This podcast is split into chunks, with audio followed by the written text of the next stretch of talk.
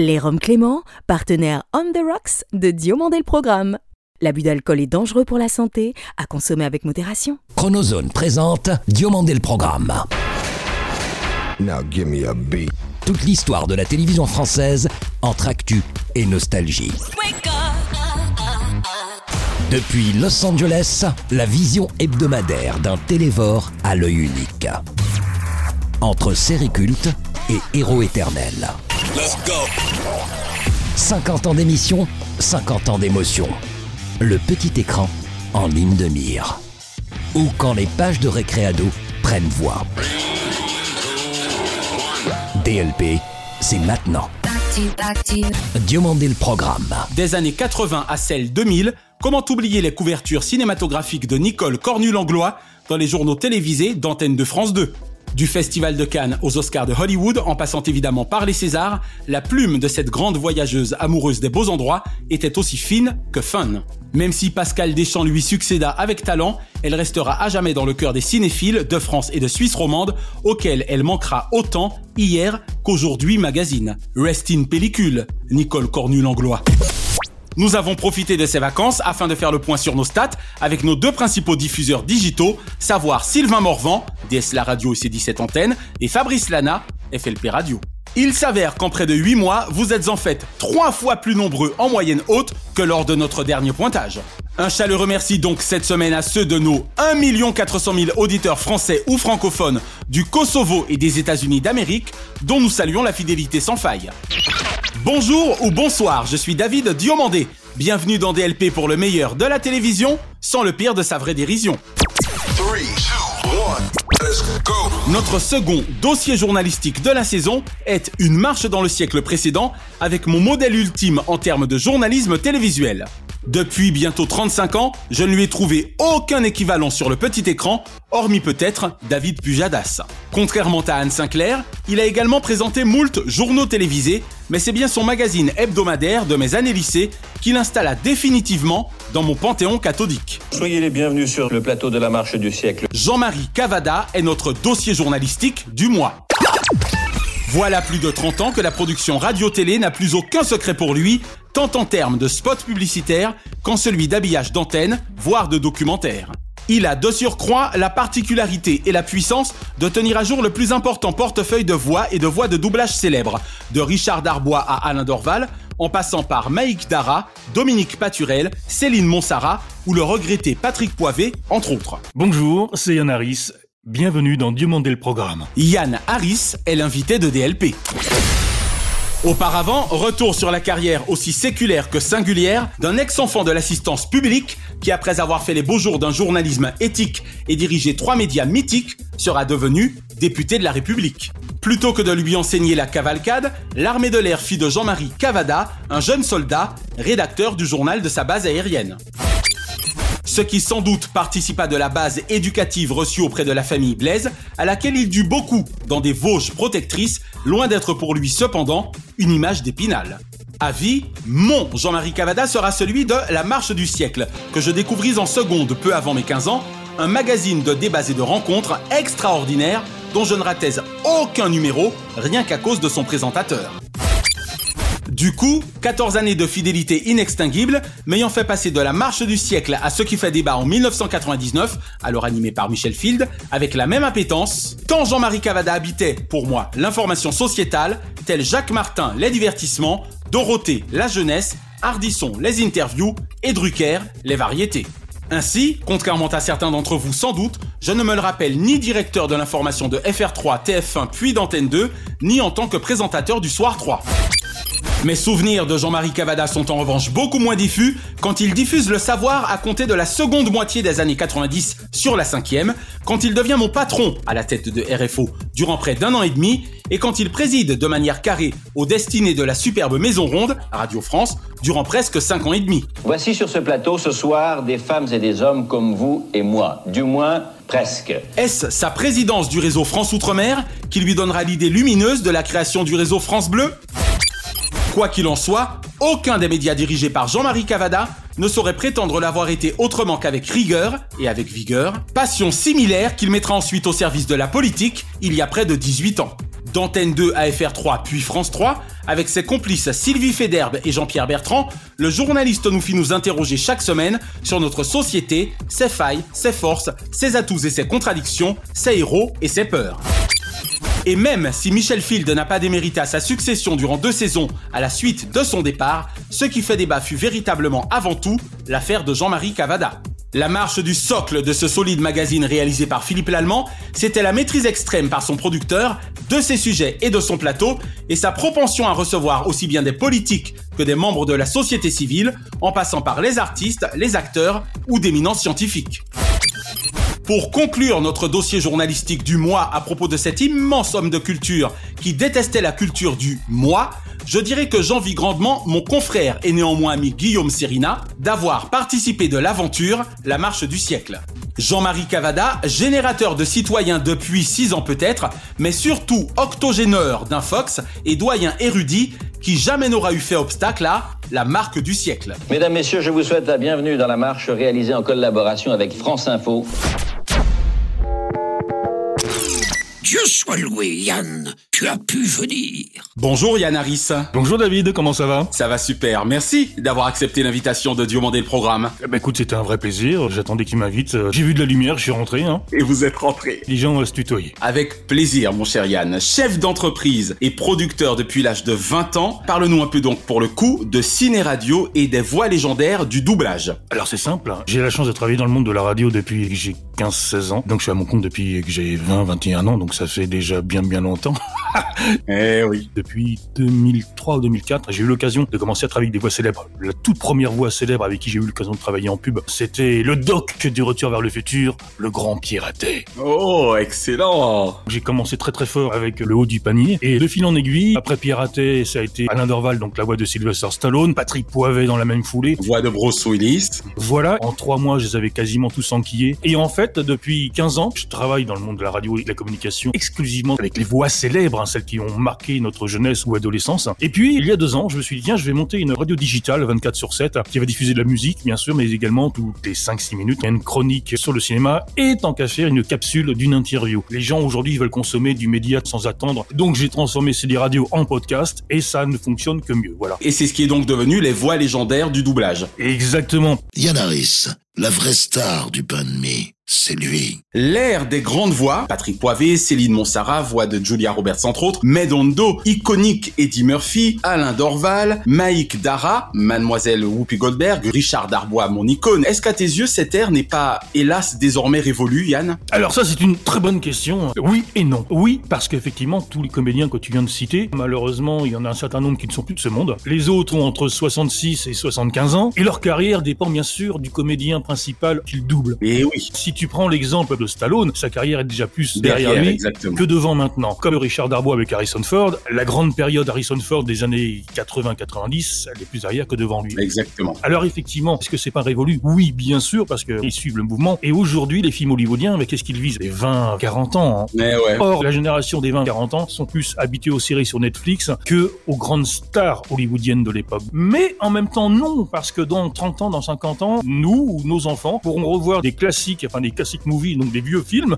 hollywoodiens, pour nous les blockbusters des années 80. Eh oui. Le Rocky de 76, il a pas pris une ride, hein. Voilà, et t'auras les voix françaises dedans. Donc même si les comédiens seront déjà six pieds sous terre, leurs voix seront toujours là. Ce qui est bien avec le Yann Harris, c'est qu'au moins, on sait ce qu'il pense. Et tant pis pour les hommes sensibles.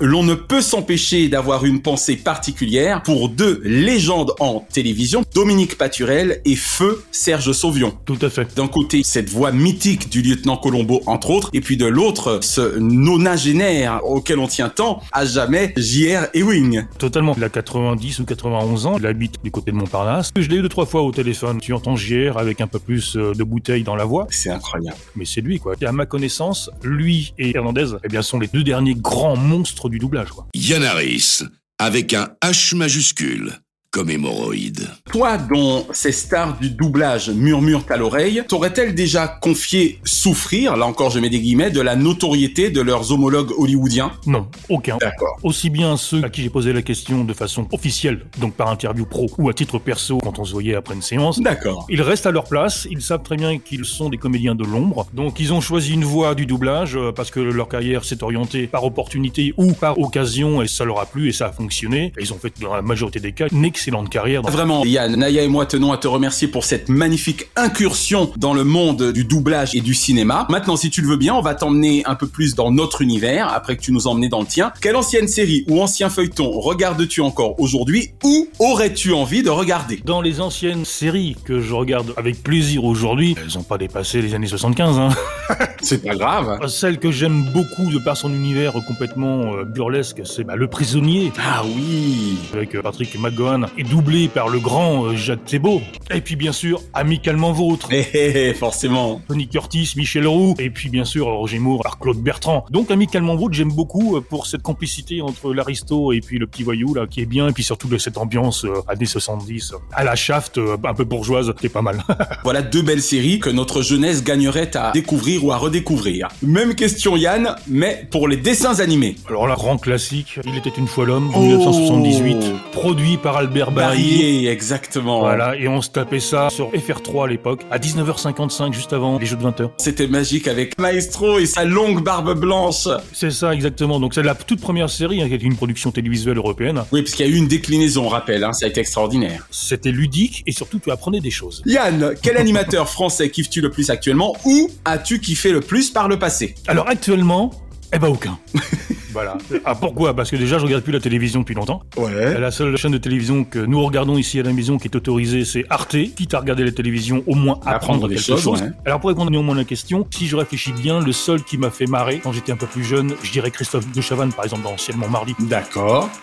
Mais sinon, non. Je ne suis pas du genre à mettre des posters dans ma chambre. hein. Alors Yann, un journal télévisé ou un présentateur de journal télévisé favori ou présentatrice? Alors, si on parle d'un présentateur JT actuel, aucun, forcément. En même temps, c'est pas de leur faute. Ils ont hors de ne pas avoir de personnalité à l'antenne, donc c'est réglé. Les JT, je me rappelle uniquement les derniers que j'ai vus, c'était à l'époque de Jean-Claude Bourré. Donc, forcément, Attention, je ne me moque pas de Jean-Claude Bourré, simplement on remonte loin dans le temps. Voilà.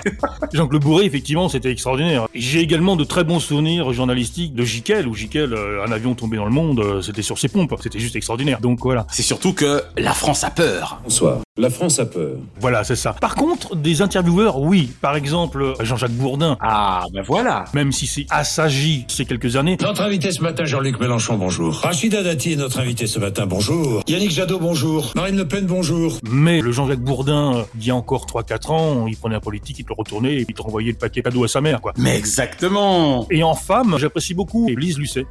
voilà, ce sont des vrais journalistes d'investigation. Non, ça c'est bien. Là, je dis, là, bravo. En fait, si tu remarques le profil entre Bourdin et elle, j'aime les gens qui font des vagues. Et enfin Yann, tout genre confondu, quel est le nom de ton programme favori de tous les temps Tout de suite comme ça maintenant à froid, ça a été diffusé entre 1959 et 64 sur CBS.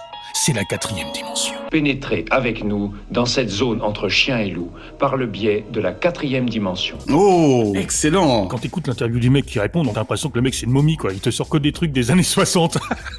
Non, parce qu'en même temps, sur une question comme ça, on est censé être précisément marqué par quelque chose qui renvoie soit à votre adolescence au plus tard, Oui. et surtout à votre enfance. Et bah là, donc la quatrième dimension, c'était waouh. Et juste dans la foulée, quand Cosmos 1999 est sorti, oh, bah, bah, bah, bah, le samedi après-midi, c'était dans Temps X avec les frères Bogdanov, au milieu des années 70. Ça, c'était extraordinaire. T'imagines, en 1999, c'est dans 25 ans, on ira sur la Lune, il y aura des vaisseaux. Eh ben ouais, eh ben non. J'ai pas adhéré. Sincèrement, Yann Harris, merci d'avoir répondu aux questions de DLP. J'ai essayé d'être le plus focus possible, mais je suis un grand bavard. hein. Ouais, mais non seulement, et là je vous revois vois mon cher Yann Harris, non seulement vous aurez été le plus focus possible, mais vous aurez surtout été le moins focus possible. Ça c'est bien, oui. Et d'ailleurs, c'est qu'on mettra sur ma tombe le jour où malheureusement je passerai de l'autre côté. Voilà. C'est ce que je veux, oui. Voilà. Cette semaine, pour son second numéro de Common Seat, la Chronozone vous emmène dans le Connecticut avec l'homme de ménage qui déménage le plus cool du monde, celui de Madame est servie. Et sans doute également le plus célèbre depuis ce 20 septembre 1984 où il toqua à la porte d'Angela Bauer sur ABC aux fins d'amélioration de la vie de sa petite Samantha. Je ne sais pas pour vous, mais il ne m'aura guère fallu plus de 5 minutes pour matcher avec cet ancien champion de baseball, Tony Michelli. Enfin, pour vous, Michelli. Pour être tout à fait exact, en France, l'on dut attendre le 26 janvier 1987 afin de découvrir qui était le boss sur Antenne 2. Peu importe, d'emblée, l'alchimie fut parfaite entre cet italo-américain macho, aux Antilles on dirait un major d'homme, mais père hyper attentif, et ce cadre supérieur hyper coincé et carriériste, mais excellente mère, jamais ex-aimante fille. Bonjour maman, est-ce que tu peux me conduire à la gare? Oh mais avec plaisir ma chérie. Tu pédales ou tu t'assieds sur le porte-bagages? Car il faut dire qu'avec Mona Robinson, sa mère, plus nymphomane que nymph Enon, Angela aurait eu bien des raisons de lui faire prendre la porte. Au contraire de Soleil au fil des 196 épisodes, et d'autant de rocambolesques situations burlesques, Mona lissa les rapports entre sa belle et le parfois bête Tony, tout en ne leur faisant grâce d'aucune de ses frasques. Si les prestations de Catherine Elmond étaient à mou rire de plaisir, l'on se devait d'applaudir aussi la constance et l'évolution des deux jeunes acteurs ayant incarné à la perfection les enfants du couple Angela Tony. Lisa Milano et Danny Pintoro ont ainsi grandi sous l'œil de la caméra et sous nos yeux de téléspectateurs, demandeurs de leur développement psychologique, et ce fut un bonheur de les voir devenir jeunes femmes, étudiantes, responsables, mariées et lycéens coureurs, fous de reptiles, plutôt gauche avec les filles, ayant fait de Tony son père et de Sam sa sœur. Le mien c'est un cheval. Et moi j'ai quoi Toi, tu as un requin. Je ne saurais que trop vous conseiller de voir ou revoir comme moi, chronologiquement, la totalité des 196 aventures. Car, comme toute bonne sitcom à l'américaine, le rêve américain est au bout du chemin créé par Martin Cohen et Blake Hunter. Ou comment, par la seule force de sa volonté et de son travail, un père veuf et sans le sou parviendra non seulement à envoyer sa fille à l'université, mais également à reprendre lui-même le chemin de l'instruction et à se hisser jusqu'au professorat de fac tout en tenant une maison, une grand-mère intenable et le rôle de double père, voire triple temps, et d'amant hors pair.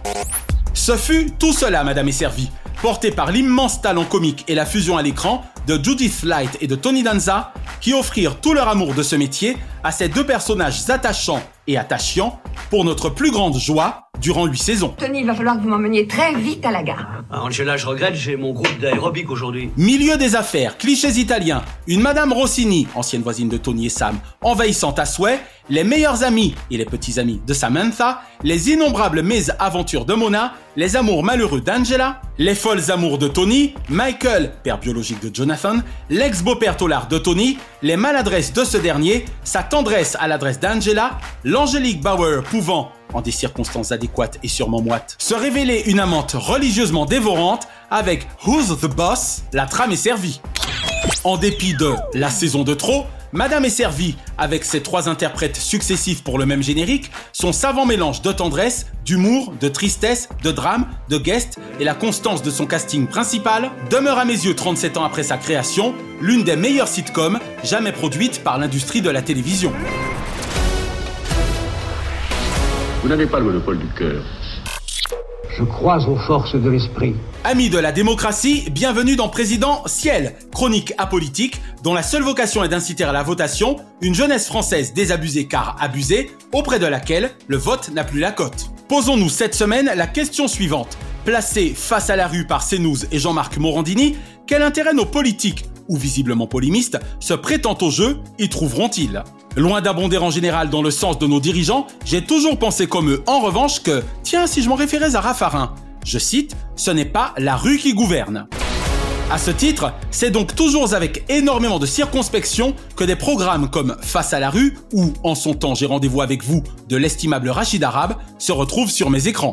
Toutefois poussé par la curiosité lundi 25 octobre dernier, comme 502 000 d'entre vous et 10,2% de part de marché source Mediamat Médiamétrie, je me retrouvais à visionner le premier numéro d'une émission perclue d'avance, notamment de défauts logistiques. Ça n'a pas raté. Avant le fond, la forme. Comme tout cela parut amateur entre un pauvre cadreur ne parvenant à réaliser correctement ses plans, faute d'un périmètre d'évolution sécurisé autour de lui, des micros captant le bruit et la fureur d'une asphalte à l'odeur de sulfate que les William, Shakespeare et Faulkner eux-mêmes eurent renié, ou les conversations mises à l'antenne à l'insipidité digne d'un café du commerce.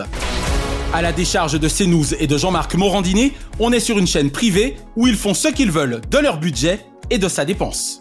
Car au fond, et sur le fond, en quoi face à la rue pourrait-il faire avancer le schmilblick?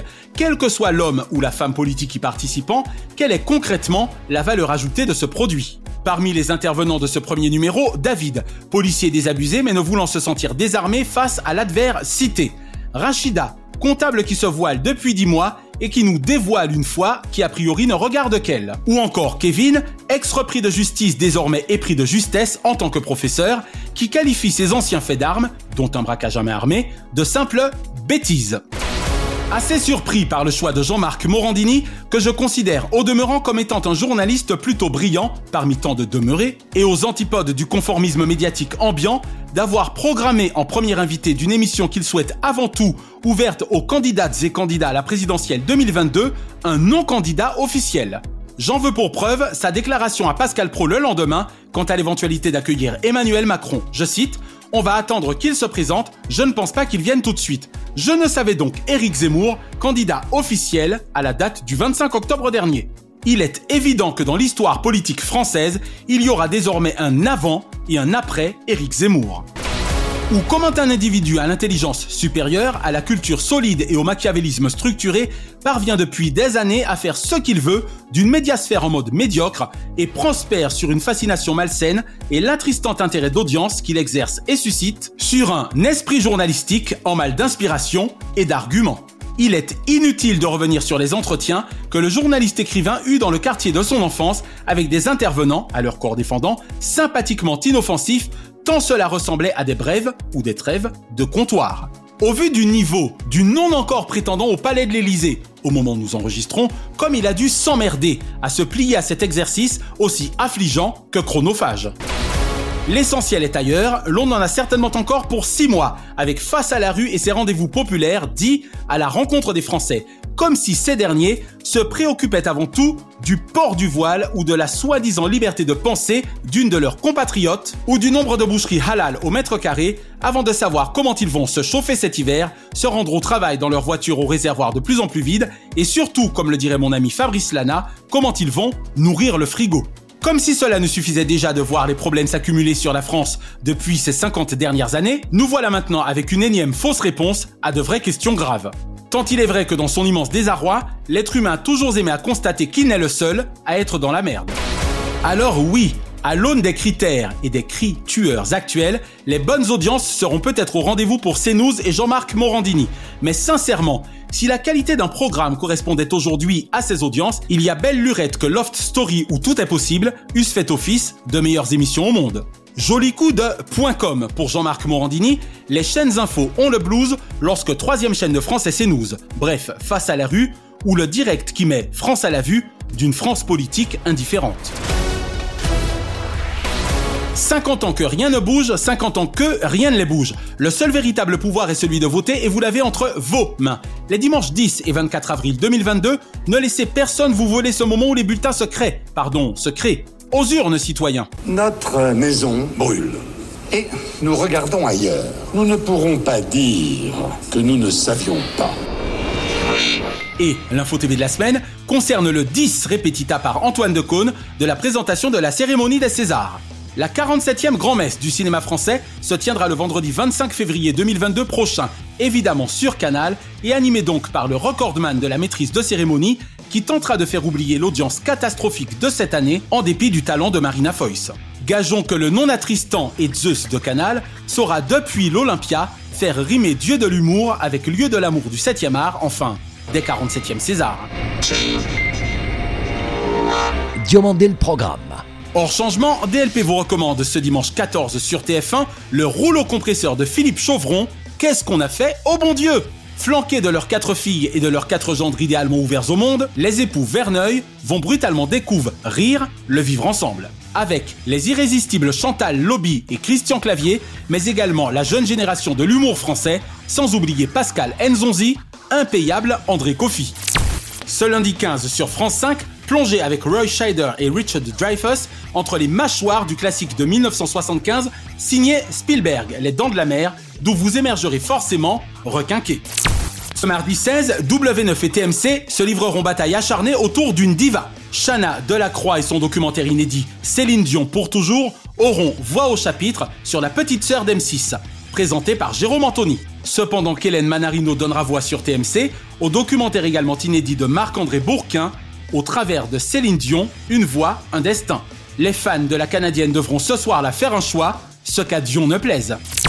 Et ce jeudi 18 sur France 2, heureux de retrouver Julien Bugier ailleurs qu'au 13h de la chaîne ou dans l'excellent magazine sociétal Tout compte fait et en prime s'il vous plaît avec J'ai une idée pour la France. Selon notre confrère Jean-Marc Verdrel de coulistv.fr, des Françaises et Français forces de proposition seront ce soir-là mis en lumière par le service public, précisément face à un public de 120 personnes attentives à leurs idées concrètes et novatrices. À l'instar de sa chronique du 13h Une idée pour la France, ce prime événement est une excellente idée pour France 2. Chaque semaine, nous concluons votre rendez-vous 100% télévision avec les bougies de ces héros. Et comme le chante six fois à sa manière Jean-Marc à tous les trous du cœur de la France, sans son Jeff Panaclock de Veilleur Ami. Joyeux anniversaire, joyeux anniversaire, joyeux anniversaire, joyeux anniversaire.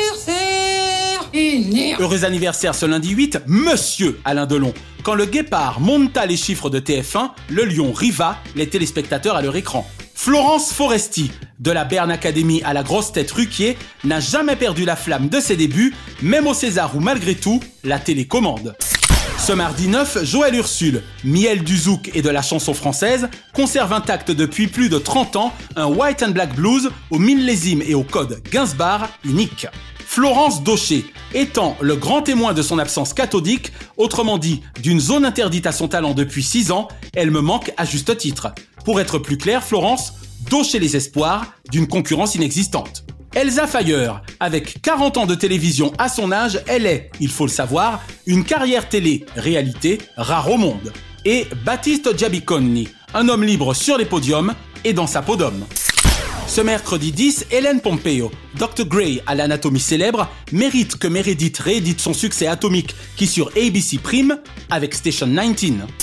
Ce jeudi 11, Demi Moore, une carrière loin d'être fantôme au cinéma pour celle qui parallèlement émargea en hôpital central. Que Lista Flockhart, Brothers and Sisters de l'univers TV, Jali McBeal à cette supergirl, aventurière d'une ultime croisade. Leonardo DiCaprio, Quoi de neuf, docteur Léo? Pourquoi pas un jour la politique? Et Aladdin, un diamond d'innocence. Ce vendredi 12, Patrick Sabatier. 70 fois merci pour votre sourire unique. Mon avis d'heureux cherche encore, pendant la pub, le mot de passe qui vous remettra à l'image sur notre écran sauvage. Ce samedi 13, Whoopi Goldberg, issu de la nouvelle génération Star Trek, Whoopi, ou The View, enfin le point de vue, couleur pourpre. Et ce dimanche 14, Agathe Natanson. Au théâtre ce soir, elle ne sera pas la fille de Bertrand Barnier, comme pour son premier rôle au cinéma, aux côtés de Louis de Funès. Patrick Sébastien, le grand bluff avec un cabaret noir, de monde. Sans doute un super mec de l'autre côté du miroir. Olivier Marshall, ex-flic ayant mille raisons d'être braco contre le système, le French Marshall Olivier est devenu l'un de nos meilleurs acteurs-réalisateurs. Antoine Duléry, La vie des autres, et dans son cas la voix des autres, les petits meurtres d'Agatha Christie lui permirent de la protéger. Nagui Femme, que le meilleur gagne à être connu, c'est un fait. D'autant qu'il ne manque pas d'air en termes de production femme-euse. et Stéphane Bern, le fou des rois à la saga TV historiquement patrimoniale, une célébrité à l'humour et à la culture, jamais en berne.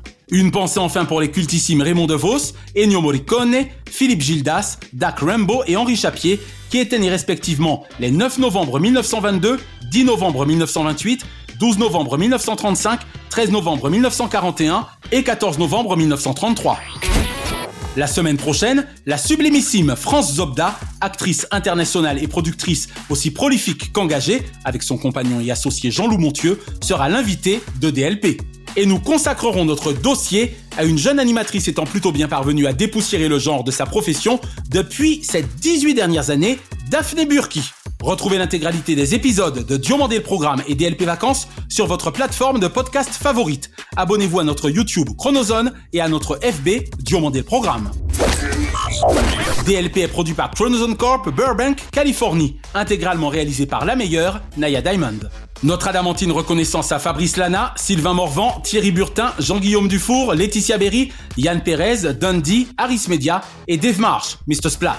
Remerciements angelinos à Kate, Diane, Sheena et Ramzi Malouki, ainsi qu'à Jean-Marc Decrény, Frédéric Dubuis, Shahin Fazel et Charles Larcher pour leur inestimable confiance. Je suis David Diomandé. Ensemble, votons contre l'abstention. Vive la télévision pour le meilleur de ses fous. Pas vrai, Ariane?